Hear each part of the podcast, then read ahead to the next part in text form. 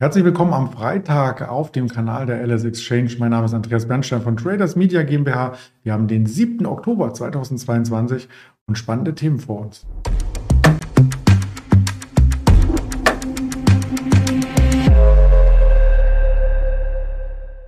Wie man sieht, als Marktblick heute kein Interview die LS Exchange ist natürlich in Düsseldorf ansässig. In NRW sind Ferien, also da gibt es natürlich für den Handel und so weiter auch immer die richtigen Ansprechpartner. Aber für das Interview, da gab es heute keinen Ansprechpartner. Das heißt, wir schauen selber auf die Märkte zusammen mit mir, auf den Technologiemarkt insbesondere und auf den DAX selbstverständlich. Nach dem Risikohinweis, dass das Ganze nur meine persönliche Meinung ist, keine Anlageberatung, keine Handelsempfehlung darstellt. Wenn man sich den DAX anschaut, ja, so ist er so ein bisschen richtungslos. Wir haben eine Tagesspanne jetzt im Tiefpunkt um die 12.400 äh, gewesen.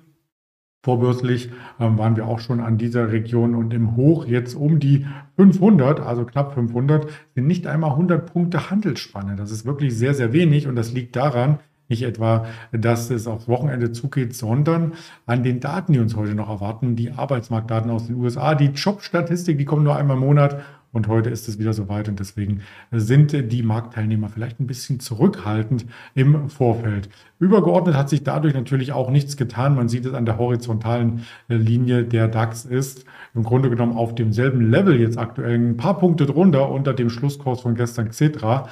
Und wir sind weiterhin noch im übergeordneten Abwärtstrend, aber von den Jahrestiefs ganz gut entfernt, dadurch, dass wir Montag, Dienstag stark waren. Mittwoch, Donnerstag waren Minustage und wir können direkt mal in das Marktgeschehen reinschauen. Das hat gestern so gut funktioniert, nämlich ganz interaktiv mit Stock 3, so wie es äh, heißt. Und da gibt es nämlich das LS Exchange Portal im Sinne von Desktop, was man hier anwählen kann. Und ja, schon über 400 Follower. Ich freue mich, wenn Sie auch dazugehören. Holen wir uns den DAX mal in groß und nicht gerade im Tageschart, sondern vielleicht auch im Stundenchart.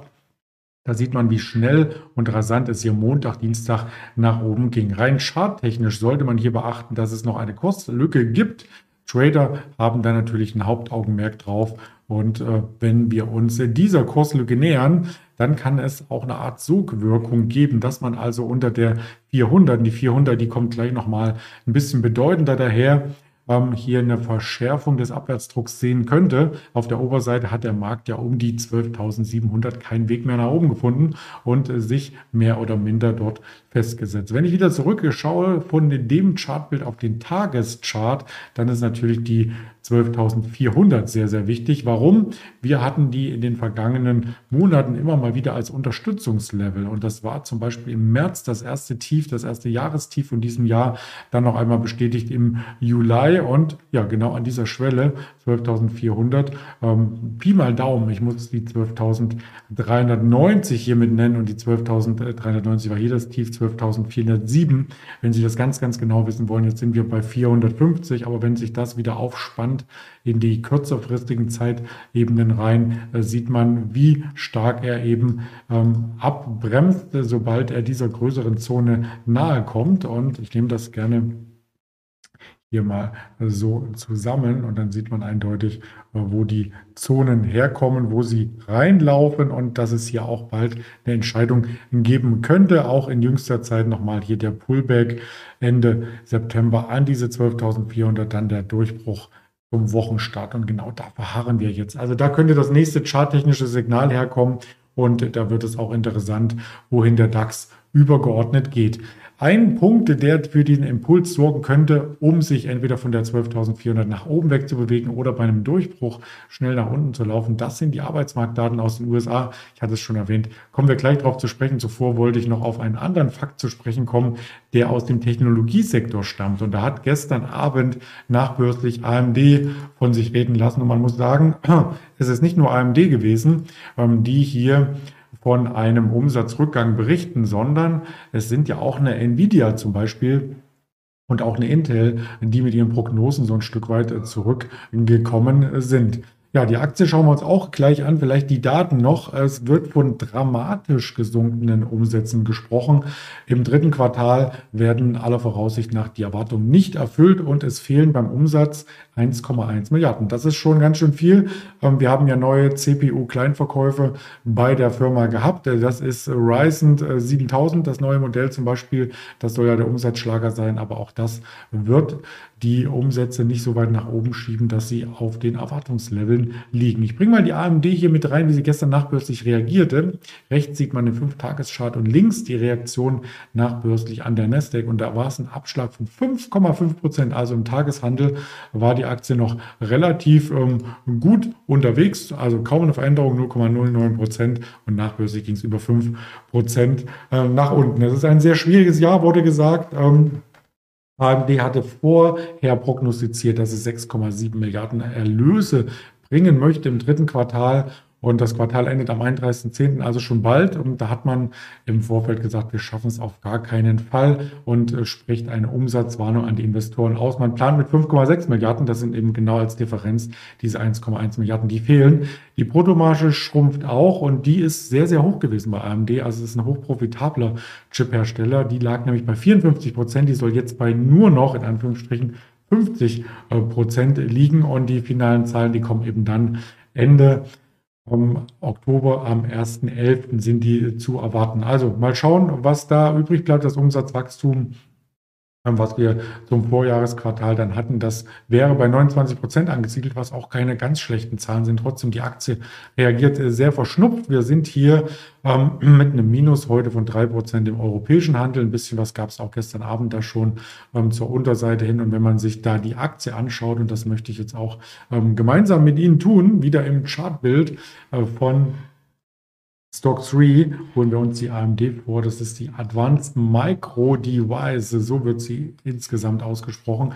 Äh, da hatte ich schon mal einen Abwärtstrend eingezeichnet, als wir das letzte Mal über die Aktie sprachen. Ist doch schon ein paar Wochen her, muss ich zugeben. Und den gilt es nun neu zu justieren, nämlich über die Hochpunkte, die es hier im August äh, gab. Trotzdem die Aktie weiter im Abwärtstrend und das ist die Notierung, die wir an der Nasdaq haben. Wenn wir also mit dem nachbörslichen Kurs mit der 64 60 hier reinkommen, dann wäre es das Level hier unten, also fast Jahrestiefs. Da fehlen dann nur noch 1,50 Dollar. Und wir schalten mal zurück, wann wir das letzte Mal auf diesen Stand waren. Das ist tatsächlich dann im Juli 2020 gewesen, also so ein bisschen nach der äh, Corona-Pandemie.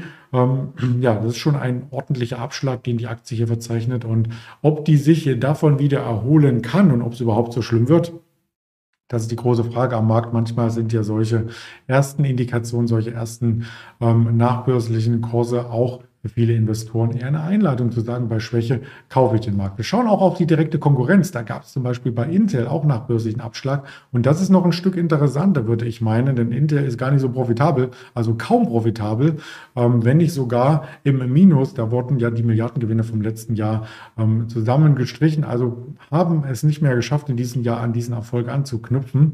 Und Intel ist im börslichen Handel ja nur wenige ähm, Cent geschwankt, also nicht mal 1,76 Dollar 76 Cent und nachbörslich dann ähm, ging es um 2,6 äh, Prozent nach unten. Das ist schon ähm, quasi etwas, äh, wo man auf den Kurs genauer hinschauen sollte, denn die bewegt sich ordentlich mit. Also so eine Art äh, Branchenhaftung äh, tritt hier ein, wobei Intel ja schon längere Zeit gewarnt hatte und auch eine Nvidia, und das ist wahrscheinlich nichts Neues, dass es jetzt auch die AMD äh, getroffen hat, wenn der ganze Sektor leidet, da kann man sich nicht davor in Sicherheit bringen. Die Intel als Aktie, die sieht noch ein bisschen schlechter aus. Die nehmen wir uns auch sehr gerne hier mit rein. Die ist nämlich nicht nur ähm, ebenso wie eine AMD jetzt am Jahrestief wieder, sondern wenn ich das mal hier ähm, zusammenziehe, das Jahrestief war knapp unter der 26, also okay, da fehlt noch ein Dollar Platz, aber es ist trotzdem ein Abwärtstrend Trend par excellence und diese größeren ähm, Bewegungen, die wir gesehen haben, über der 44 bis hin in den 60er Bereich rein, also sogar bis fast an die 70, das war nämlich ähm, vor zwei Jahren der Fall in der Pandemiezeit, die sind der Vergangenheit anzurechnen. Also Intel gar nicht mehr so profitabel, wie man vielleicht denkt, aus der Erinnerung noch hat. Und das zeigt sich auch im Aktienkurs wieder. Wenn ich dann den Aktienkurs hier mal nach links ähm, schiebe, dann ist das tatsächlich jetzt der Bereich aus dem Tief 2015. Ja, also so weit muss man zurückgehen im Kurs bei Intel, um da einen Boden zu finden oder eine Kursschwelle, wo die Aktie schon mal war. In 2015, das ist ein sieben, sieben Jahrestief, ähm, was uns hier erwarten könnte. Das sieht schon nicht gut aus. Ähm, ist noch ein Dividendenzahler. Die Dividendenrendite ist bei rund 5%. Also um auch was Positives bei Intel reinzubringen, ist ein Flaggschiff, keine Frage. Aber auch die leiden momentan. Und die Frage ist, wie viele Cash-Reserven sind da? Kann die Dividende weitergezahlt werden oder muss man sich hier auch verabschieden und für Aktionäre auch ähm, härtere Zeiten einleiten, abseits des Kursverfalls, nämlich auch mit Blick auf eine Dividendenkürzung, eine Dividendenstreichung. Also das könnte vielleicht noch als negative Headline hier hinterhergeschoben werden. Was heißt das für unser deutsches Vorzeigeunternehmen Infineon heute?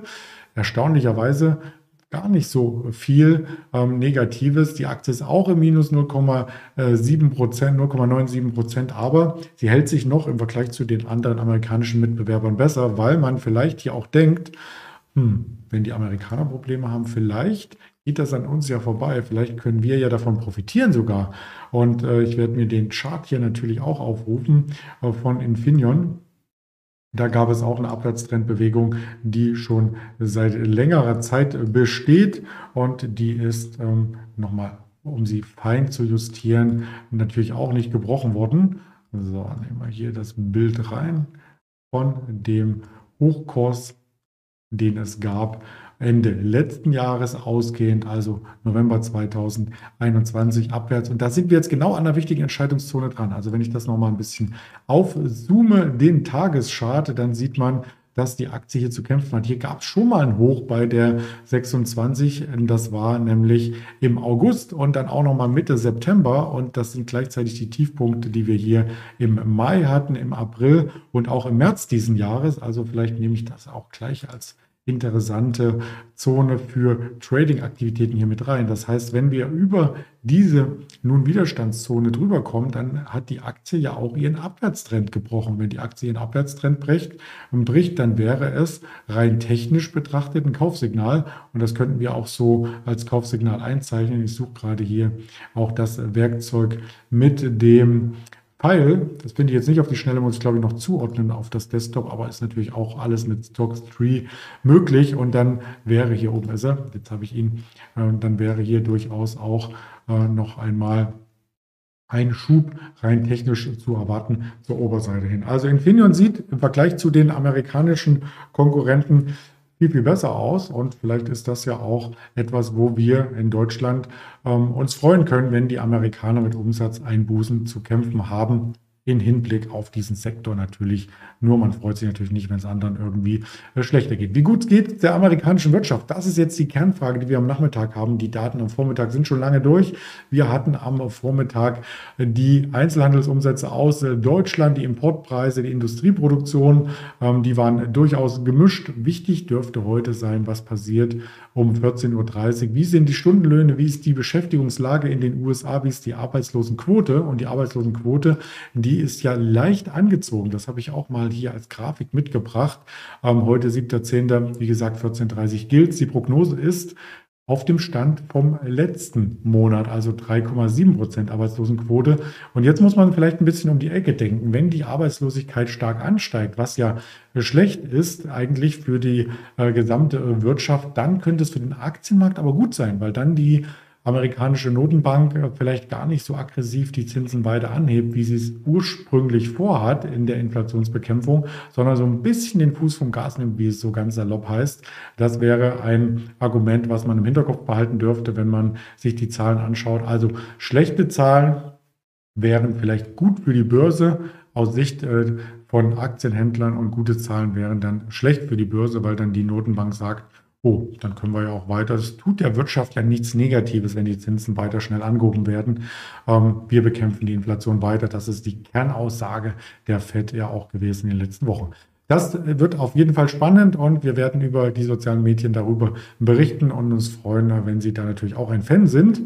Ich bin auf alle Fälle ein Fan bei allen Kanälen und verabschiede Sie dann schon einmal ins Wochenende.